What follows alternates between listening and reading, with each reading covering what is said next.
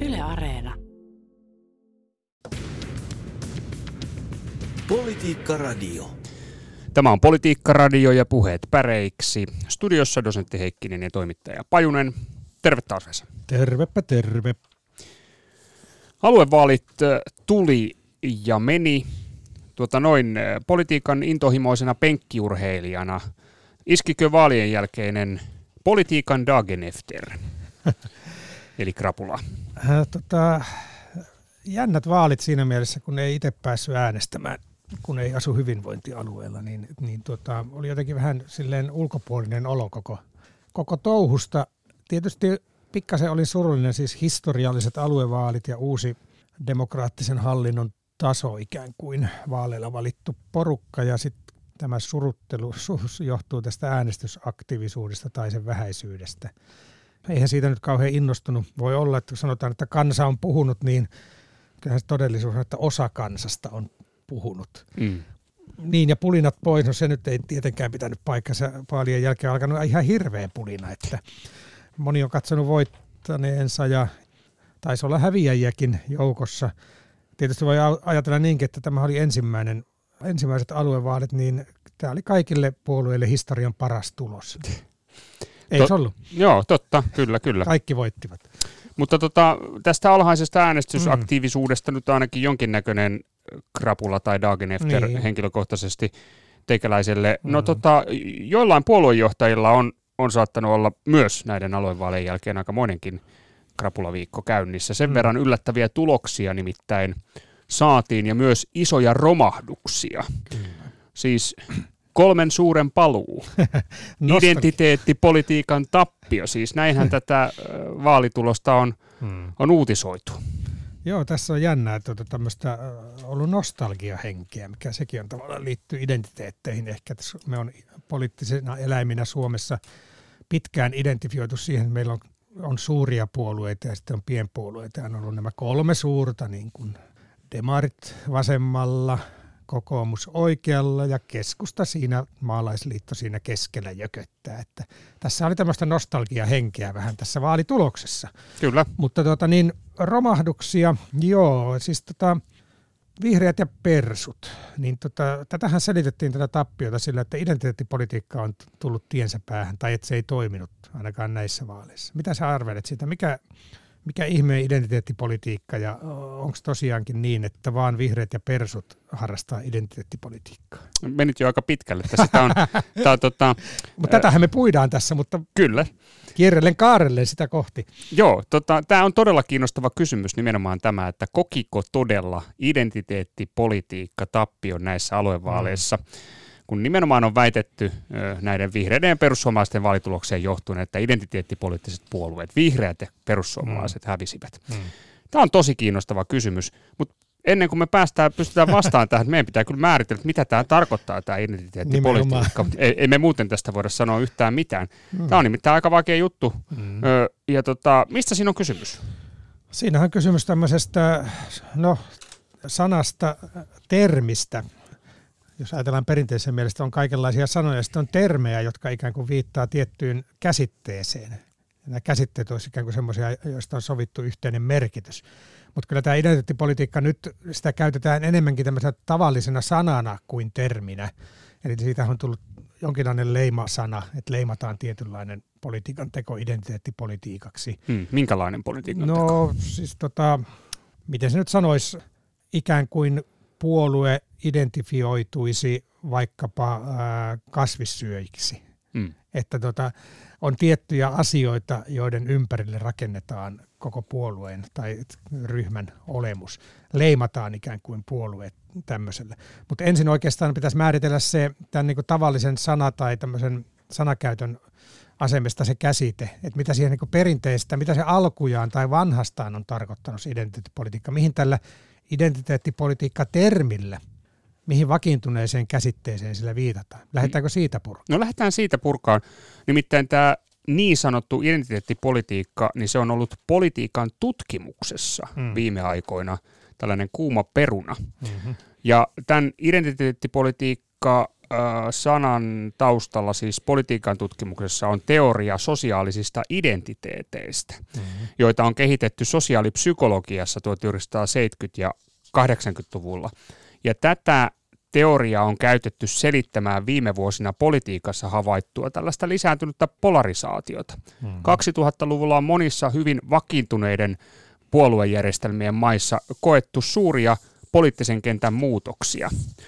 Ja, ja tätä taustaa on selitetty tällä, tai tätä tapahtunutta poliittista kehitystä tällaisella identiteettipolitiikan nousulla. Kyllä. Eli tämän teorian ydinajatus on se, että ihmiset sijoittavat itsensä joihinkin ryhmiin, jotka tarjoavat heille sosiaalisen identiteetin, joka toimii tällaisena mm. ylpeyden ja itsetunnon lähteenä. Mm.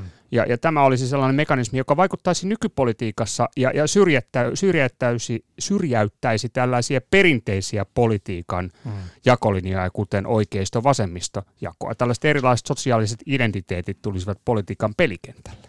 Nimenomaan. Että, tota, siis kyselin tätä tai keskustelin tästä asiasta tuolla sosiaalisessa mediassa kyselin ihmisiltä, miten ne ymmärtää tämän identiteettipolitiikan, niin tota, filosofi Panu Raatikainen aika hyvin mun mielestä kiteytti sen perinteisen termin, mihin se termi viittaa, sisällön. Eli oikeasti lainausmerkissä identiteettipolitiikka on itsensä identifioimista johonkin etniseen, sosiaaliseen tai vähemmistöryhmään ja politiikan tekemistä ensisijaisesti tällaisen ryhmän osana ja ryhmän näkökulmasta versus vanha puolueajattelu.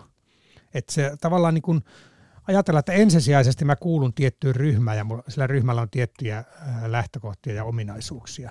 Mutta se ryhmä ei ole poliittinen puolue, vaan se on etninen, sosiaalinen ryhmä esimerkiksi. Kyllä. Ja se oli, näinhän se on ja näinhän sitä on tuota, jos mietitään sen käsitteen historiaa, niin eri lähteissä on viitattu 1970-lukuun ja Yhdysvaltoihin, jossa tuota, tämä identiteettipolitiikka-termi ensimmäisiä kertoja sai niin määrittelyään.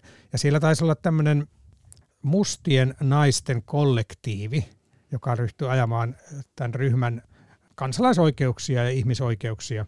Ja tota, siinä oli haus, mielenkiintoinen, että tavallaan siinä oli monta identiteettiä, mihin tämän ryhmän jäsenet identifioituvat. Se oli tämä tavallaan etninen tausta tai ihonväri.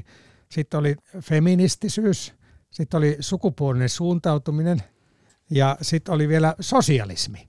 Että tota, kyllähän se tavallaan tässä, tähän identiteettiin, johon samastutaan, niin voi olla monia yhteisiä tekijöitä niin kuin tavallaan kimppuuntuu. Useita, Useita eri identiteettejä. Niin tavallaan, että se yksi identiteetti muodostuu se, että mä olen niin kuin musta, feministi, lesbo, sosialisti.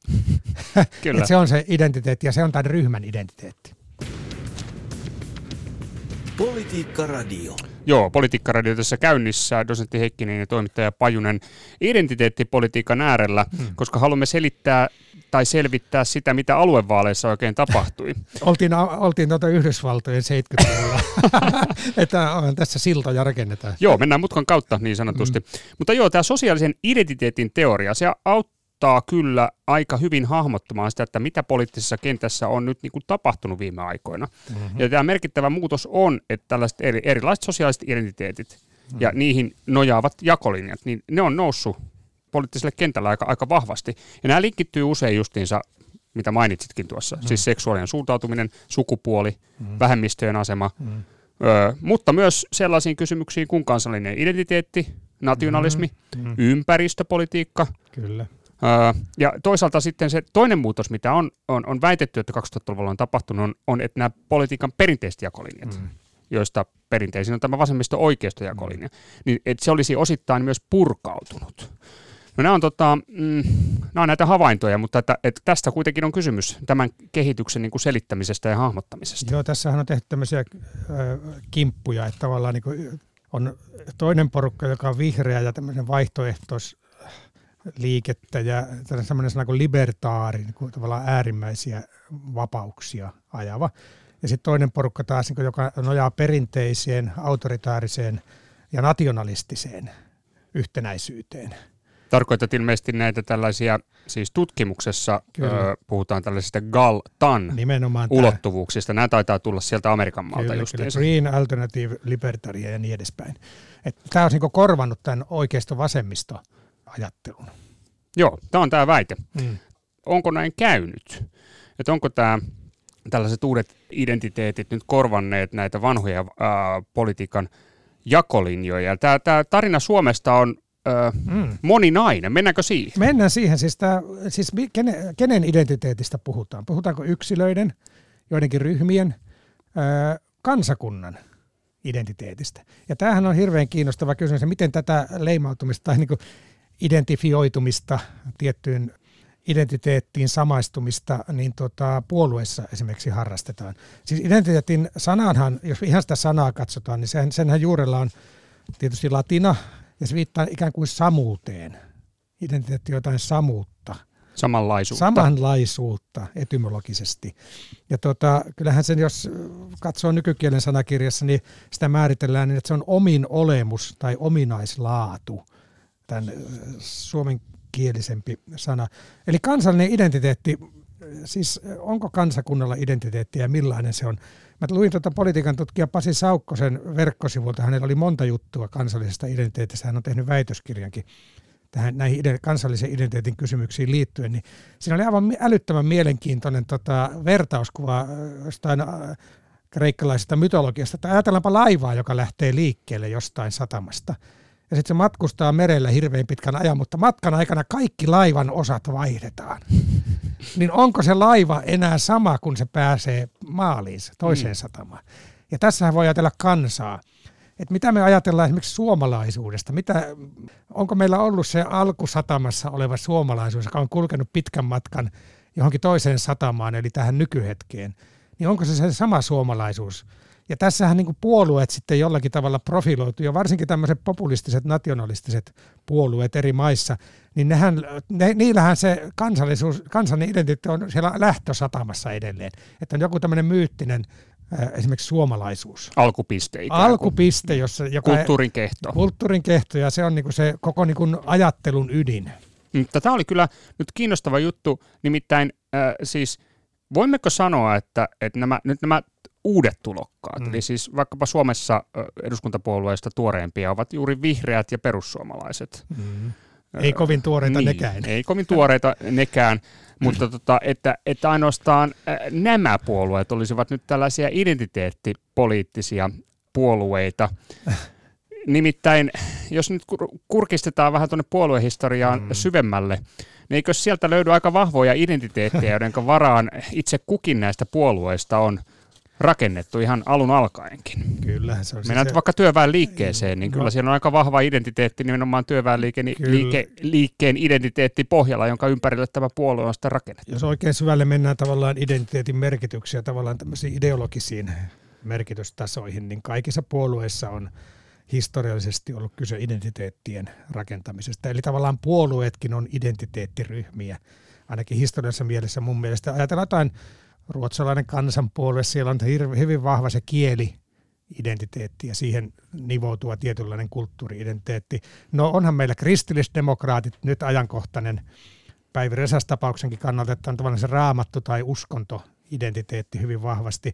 No meillä on ollut Suomen maaseudun puolue, että tota, sehän oli myös niin maalaisväestön asianajaja ja tavallaan niin identifioituu tavallaan herroja vastaan. Sitten perinteinen maalaisliitto tietysti lähtökohtaisesti, maalaisliittokeskusta, mm. ei voi sanoa, että eikö maalaisliittokeskusta tai nykyisen keskustan niin nykypolitiikassa näkyisi tämä vahva historiallinen identifioituminen. Sehän näkyy näissä aluevaaleissa ja niissä puheissakin joka paikassa eihän meillä voi olla poliittista voimaa, joka, jolla, joka ei niin rakentaisi tietynlaista identiteettiä ja vetoaisi siihen. No mikä tämä kokoomuksen identiteetti? Sehän oli alun perin tietysti monarkistipuolue, että identiteettiä haettiin sieltä suunnalta, mutta että historia meni vähän toiseen suuntaan. Onko se tämmöinen porvarillinen identiteetti sitten kokoomuksessa? Koko, se on myöskin vahva eetos ollut ko- kokoomuksessa. Kokoava voima, kokoava voima, joka mm. tuota, järjen ääntä ja taloudenhoitoa ja asialinjalla mennään. Maltillinen oikeistolainen ääni. No, joo, joo. Mutta tuota, niin, to, tosiaankin se, että kyllähän se on selvä, että perussuomalaisilla on se laiva siellä lähtösatamassa aika monesti, jos ajatellaan sitä kansallista identiteettiä, niin siihen vedotaan. Että se on vahvasti ja selvästi tämmöinen identiteettipuolue myös. Ja vihreillä taas on hyvin vahvasti siellä mullassa, siellä luonnossa ne juuret ja se koko syntyhistoria liittyy luonnonsuojeluun. Mutta kyllähän kaikki puolueet tälläkin hetkellä harjoittavat identiteettipolitiikkaa. Nyt on ollut kovasti puhetta, äh, tota Kuhmon sudetko ne oli, jolle myönnettiin tappolupa. Ja keskusta on esimerkiksi tässä profiloitunut, tai eräät keskustalaiset kansanedustajat hyvin vahvasti ikään kuin tämän susikannan hoitajina ja tämmöisen, niin kuin, miten mä nyt sanoisin, luoneet identiteettiä niille toisille ihmisille ja toisille puolueille, jossa pidetään tätä suden tappopäätöstä huonona. Eli on puhuttu esimerkiksi suden halaajista. Ja tämähän on tavallaan semmoista identiteettipolitikointia, mitä paljon näkee, että vastustajalle luodaan tietynlaista identiteettiä. Politiikka Radio. Joo, näin se on. Tätä identiteettipolitikointia. Mm. Sitä löytyy politiikasta joka puolelta ja, ja on löytynyt kaikkina aikoina. Mutta kyllä tässä jostain muutoksesta kuitenkin puhutaan, mm. kun puhutaan identiteettipolitiikan tavallaan noususta. Ja se muutos on, on, on tietysti sen kaltainen, että nimenomaan tämän perinteisen vasemmisto-oikeisto-jakolinjan ympärille on noussut hyvin vahvasti näitä erilaiseen sosiaalisiin mm. identiteetteihin nojaavia rakennuspalikoita, joihin puolueet tarttuvat. Ja, ja, ja tässä on tavallaan kysymys myös tästä politiikan viime vuosina havaitusta polarisaatiosta, että kun näiden tällaisen sosiaalisten identiteettien ikään kuin varjopuolena on, on sellainen asia, että tämä identiteetti rakentuu tällaisen ulkopuolisen ryhmän määrittelyn varaan mm-hmm. ja, ja nimenomaan sen varaan, että puhutaan meistä ja jostain muista. Mm-hmm.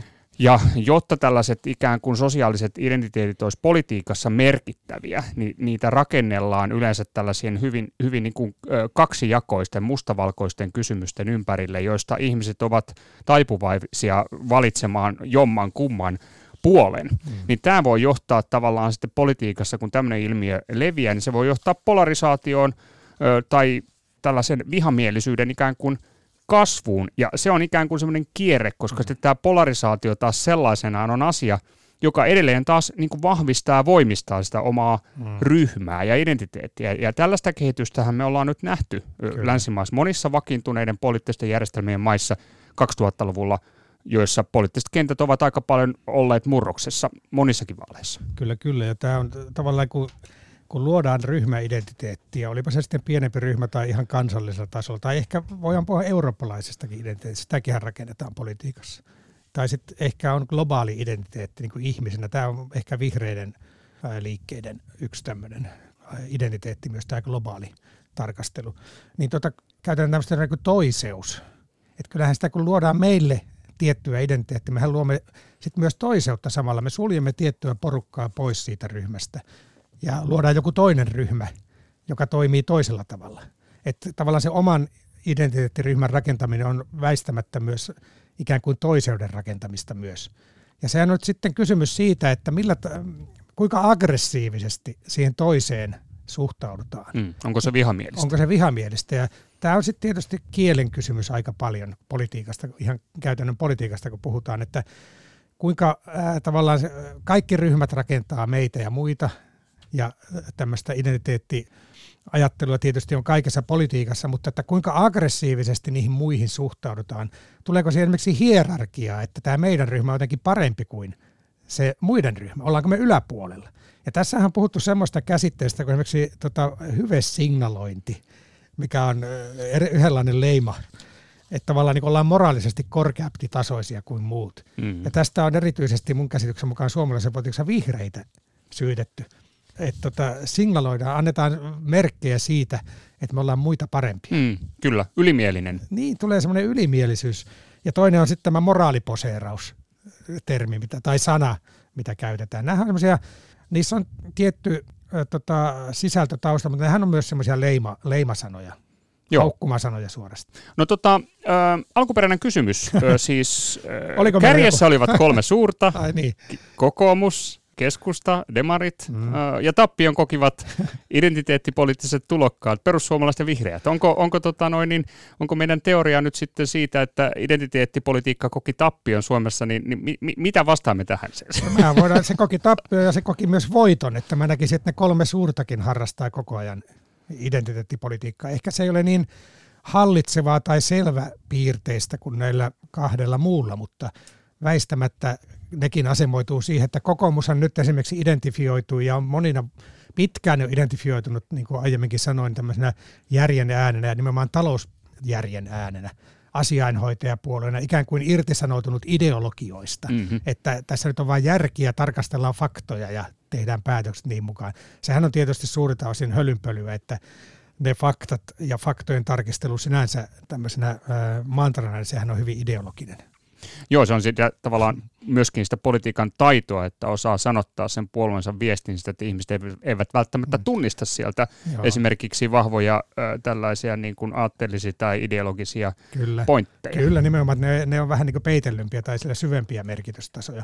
Mutta sitten niin demarit, sehän koko ajan äh, demareiden hyvinvointivaltio ajattelu siirrettiin nyt alue, alueita koskemaan, hyvinvointialueet, se on saatu sinne nimeen asti vietyä ja tuota, tämmöisiä lähipalveluita ja ihmisten palvelujen parantamista. Sillähän demarit tässä. Ja myös, myös sitten sote työntekijöiden puolelle he meni kovasti, halusi identifioitua heidän asioiden puolustajana. No keskusta, siis tuota, keskustan suuri, suuri unelma on toteutunut, eli on saatu maakunnat hallinnolliseksi tasoksi hmm. Suomeen tavallaan alueiden ihmisiin ja lähipalveluihin ja terveysasema joka kunnassa ja niin edespäin. Sehän on semmoista niin kuin lähiajatteluun identifioitumista hyvin vahvasti. Että kyllähän, siis, jo, mä en tiedä venytetäänkö me liikaa nyt tätä identifioitumisen käsitettä tästä, mutta, tässä, mutta kyllä mä vahvasti sitä mieltä olisin, että ei Suomessa mikään puolue menesty, jos sillä ei ole identiteetti kunnossa. Mm, joo, se on juuri näin. Voi olla, että venytetään Kin, äh, mutta sitten tietysti onhan huomioitava se, että tämä äänestysprosentti aluevaaleissa niin. oli, oli, oli kovin matala, eli liian pitkälle meneviä johtopäätöksiä nyt tällaisesta vanhan kolmen suuren paluusta on turha tietenkään ruveta tekemään, tai sitten liian pitkälle vietyä johtopäätöksiä nyt sitten perussuomalaisten tappiosta mm. tai vihreiden tappiosta, että ikään kuin nämä puolueet, joiden osalla nyt sitten on sanottu, että tätä uudenlaista identiteettipoliittista ulottuvuutta olisi niin kuin reippaammin kuin muilla puolueilla, että, että he nyt sitten niin kuin kokisivat nyt kannatusalhoa tästä Joo. eteenpäin, niin turha sellaista on kuitenkaan vielä puhe, vetää Niin, jännä puheenparsi, että me halutaan heti etsiä joku yksi syy, ja me kiteytetään se sitten siihen, että okei, nyt on tota, identiteettipolitiikkapuolueiden aika on ohi.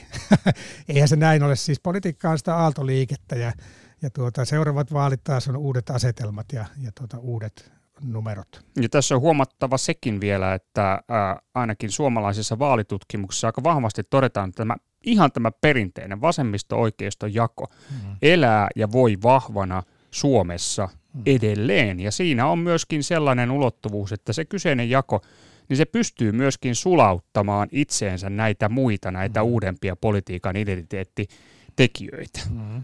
Että saa nähdä. Politiikka Radio.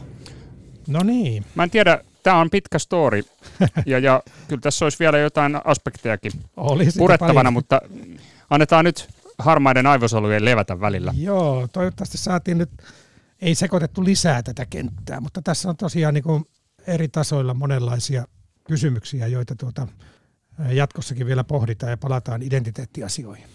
Näin tehdään ja tota noin, niin huomauttakaa, jos olimme pielessä näissä identiteettipoliittisissa turinoissamme. Sehän yleisin sanan käyttö nykyään on tosiaan tämmöinen olkiukkomainen leima. Se on leimasana, ei se, se, se ei ole enää siinä termikäytössä, vaan se on tämmöinen poliittinen lyömäase monesti, että lyödään leima otsa, että toi oli identiteettipolitiikka, eli huonoa ja typerää. Joo. Mm. Okei, okay, mutta hei, tota, mennäänpäs päivän politiikan sanaan. Ovatko ne identiteettipolitikointia tällä viikolla vai mitä? Mm-hmm. Otetaan selvää. Mitäs, tota, lähettäisikö talousviisaista liikkeelle. Tämä viisaan identiteetti on tietysti mahtava. Se on hyvä, joo. Siis tota, mikä tämä on? Talouspolitiikan arviointineuvosto julkaisi taas tämän vuosittaisen arvion harjoitetusta talouspolitiikasta. Kyllä. Kalle Järvi ehdottaakin päivän politiikan sanaksi taloutta.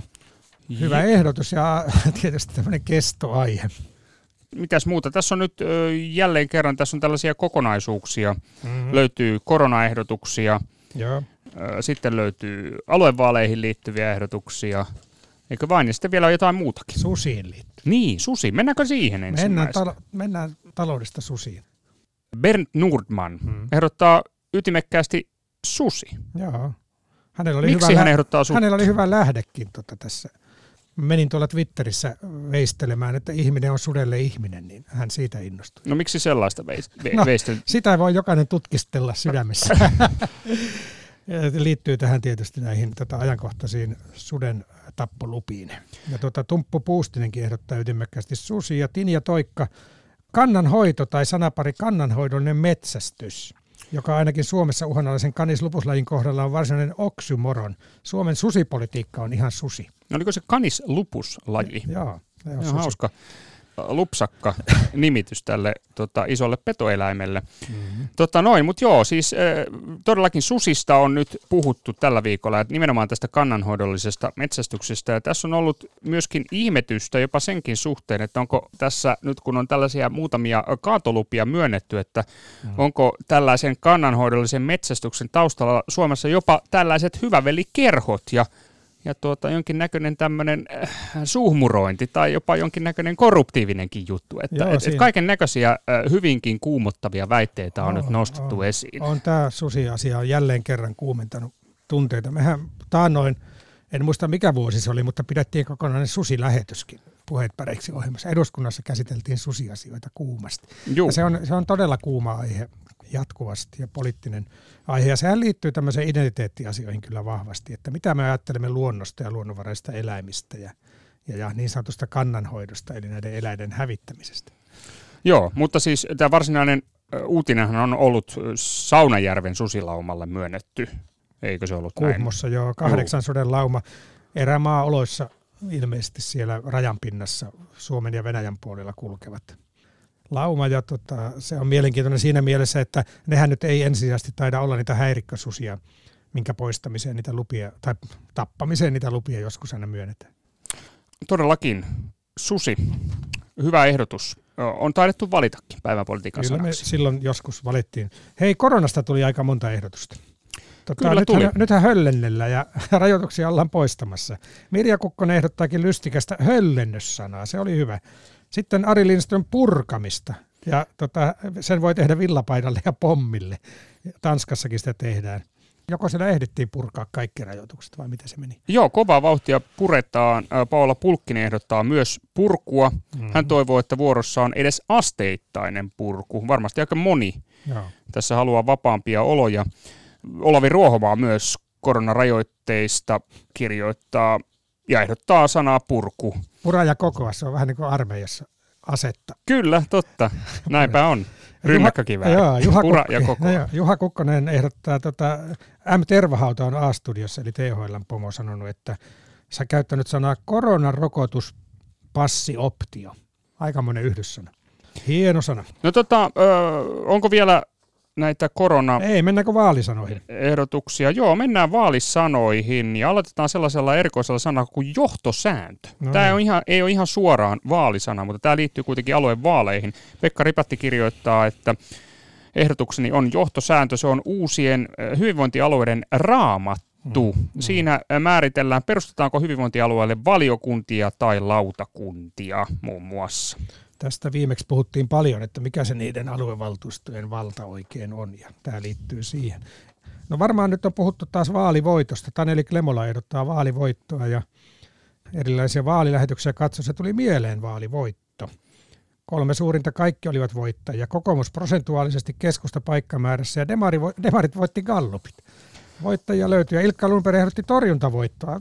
Nyt ei tainnut kyllä kukaan erityisesti hehkuttaa torjuntavoittoa niin, näissä vaaleissa. se on totta tällä kertaa.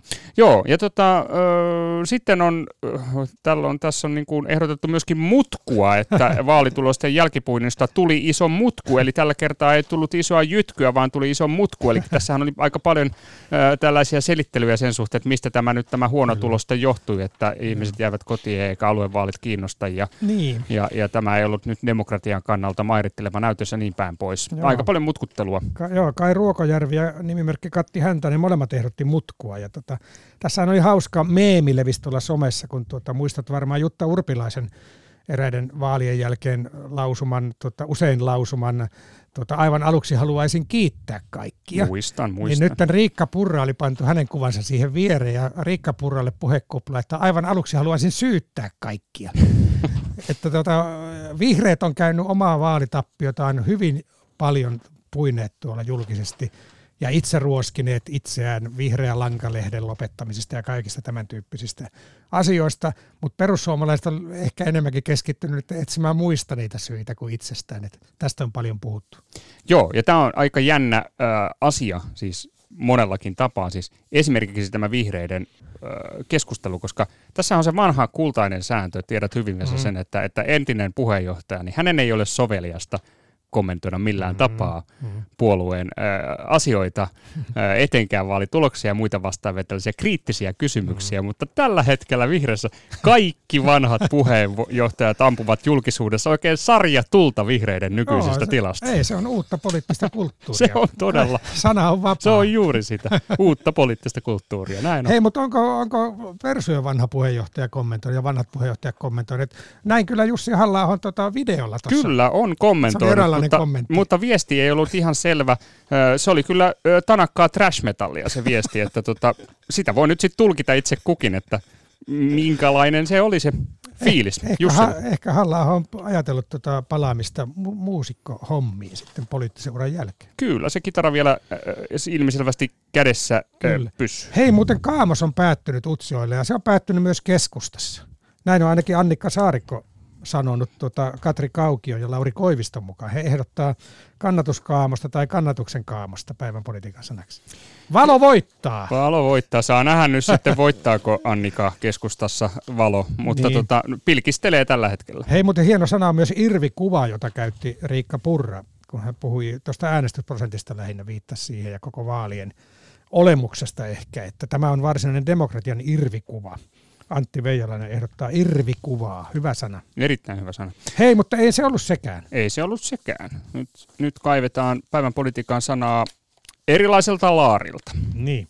Eli tuota, meillähän on nyt sananvapausoikeudenkäynti menossa, ja sitä seurataan koko Euroopassa ja maailmassa, että kuinka Päivi Räsäsen käy? Meillä on ollut useampiakin, siis meillä oli myös tämä Vehko-tapaus. Meillä on nyt niin. kertynyt tällaisia Kyllä. isoja sananvapauskysymyksiä oikeusasteisiin. Joo, mä en sitä nähnyt kovin tarkkaan, mutta ilmeisesti Päivi Räsänen oli ra- tota, tuonut oikeussaliin raamatun. Ja tota, tästähän sitten kirjailija Tommi Kinnunen laittoi Twitteristä, olen jo valinnut kainalokirjan siltä varalta, että joku sattuisi haastamaan minut oikeuteen. Eli mennään kirja kainalossa oikeussaliin ja Tommi Kinnusen kainalokirja oli toi Kirsi Kunnaksen Hanhiemon iloinen lipas. Sehän on kiva, kun se on sellainen pitkulainen, se on, hyvin sopii tuohon kainaloon. Mm, totta. Ja, ja ihmiset innostu sitten esittelemään omia kainalokirjojaan sosiaalisessa mediassa. Siellä on pitkät listat, hauska ketju. Joo, tuota, äh, ja, mutta tässä on taustansa. Siis mm. tämähän nyt ei lähtenyt Räsästä liikenteeseen, ei, vaan tänään se... taitaa olla se päivä, kun, kun tästä VTV-tapauksesta tapaus Tytti Yliviikarin mm. äh, asiasta tulee jonkinnäköisiä tuomioita. Joo. Niin hän se oli, joka marssi näiden kirjojen kanssa oikeuteen. Joo, hän on tota, valtiontalouden tarkastusviraston entinen pääjohtaja, niin tota, hänellä oli jossakin oli käsissään toi runoilija Saadin 1200-luvulla ilmestynyt Ruusutarha-teos, josta tuota Livikari löysi mielenrauhaa. Hmm. Ja sitten hänellä oli myös tota Plutarkhoksen teos Mielen tyyneydestä. Ja sitten hän kanniskeli eduskunnassa isoa punaista A-kirjainta myöskin. Sitä on, tota, viittaa kai romaaniin Tulipunainen kirja, jossa päähenkilö joutuu kantamaan isoa A-kirjainta häpeä rangaistuksena. Eli tämmöinen tapa, että tuodaan joku kirja kainalossa julkisuuteen tai kädessä, niin tota, Päivi Räsäsellä oli raamattu. Mutta tota, hei, hieno sana. Hilkka Olkinuora sitten ehdottaa tuosta Tommi Kinnusen ajatuksesta intoutuneita päivän politiikan sanaa. Se on kainalokirja. Politiikka Radio. Hilkka kirjoittaa, että viikon politiikan sana kainalokirja. Kaikki alue, aluevaaleihin liittyvä on So Last Season. Ja idean isä tosiaan kirjailija Tommi Kinnunen. Kainalokirja, hei, tota, mikä sun kainalokirja olisi, jos haastetaan oikeuteen näistä meidän politiikkaradiopöpinöistä? Jaa, tuota noin. En tiedä. Mun pitäisi varmaan liittyä Tytti Yliviikarin kirjakerhoon ja katsoa, että minkä, minkälaisia kirjoja siellä on kanniskeltu. Hänellä on nimittäin varsinainen kainalokirjasto, Kirjasto, jos voisi okay, sanoa. Okay. en paljon miettinyt sitä, että jos, jos tuota, jos, jos, joku, jos, jos joku pieni ja kevyt, tulisi, että... Joku pieni ja kevyt pankkikirja, onko pankkikirjoja enää olemassa? Pahan mikä on kantakirja? Voisiko mikä... olla taskukirja? Se menisikin tasku eikä kainaloon. Käsikirja, niin, käsikirjoitus. Varmaan Hei, se mutta... olisi joku vitsikirja luultavasti. Saksalaista sotilashuumoria, se, oliko se maailman ohuin kirja? Niin. Tota, Koululaisvitsiä, kilon mieleen, poliisi olisi Mulle tuli mieleen vaikuttavana, voisi olla tämä Grimperin kansojen historia, mutta siinä on se ongelma, että sitä on 11 osaa ja se on aivan pirun painava kokonaisuus. Miten siihen tarvittaisiin joku laite, jolla sitä kuljetettaisiin? Joo, Ensyklopedia Britannica olisi tietysti hyvä vaihtoehto. Kyllä mä voisin ottaa Suomen sanoja alkuperän myös, se on kolmeosainen paksu teos, että, että tuota, etymologioita, niitähän voisi oikeudessa ajankuluksi heitellä sinne sekaan. Kyllä se on kuule kilon poliisi kainaloon vaan, no jos niin. mennään oikeuden istuntoon, eikö näin? Totta joo. Koululaishuumorilla eteenpäin. Kyllä, kyllä. Kai se on sitten tuota, näihin puheisiin. Ja tuota, lukekaa viikonloppuna. Kainalle kirjoja ja muita kirjoja. Joo, näihin puheisiin. Hmm. Lukeminen kannattaa aina, sanoi eräs entinen poliitikko. Näihin puheisiin. Näihin puheisiin. Politiikka Radio.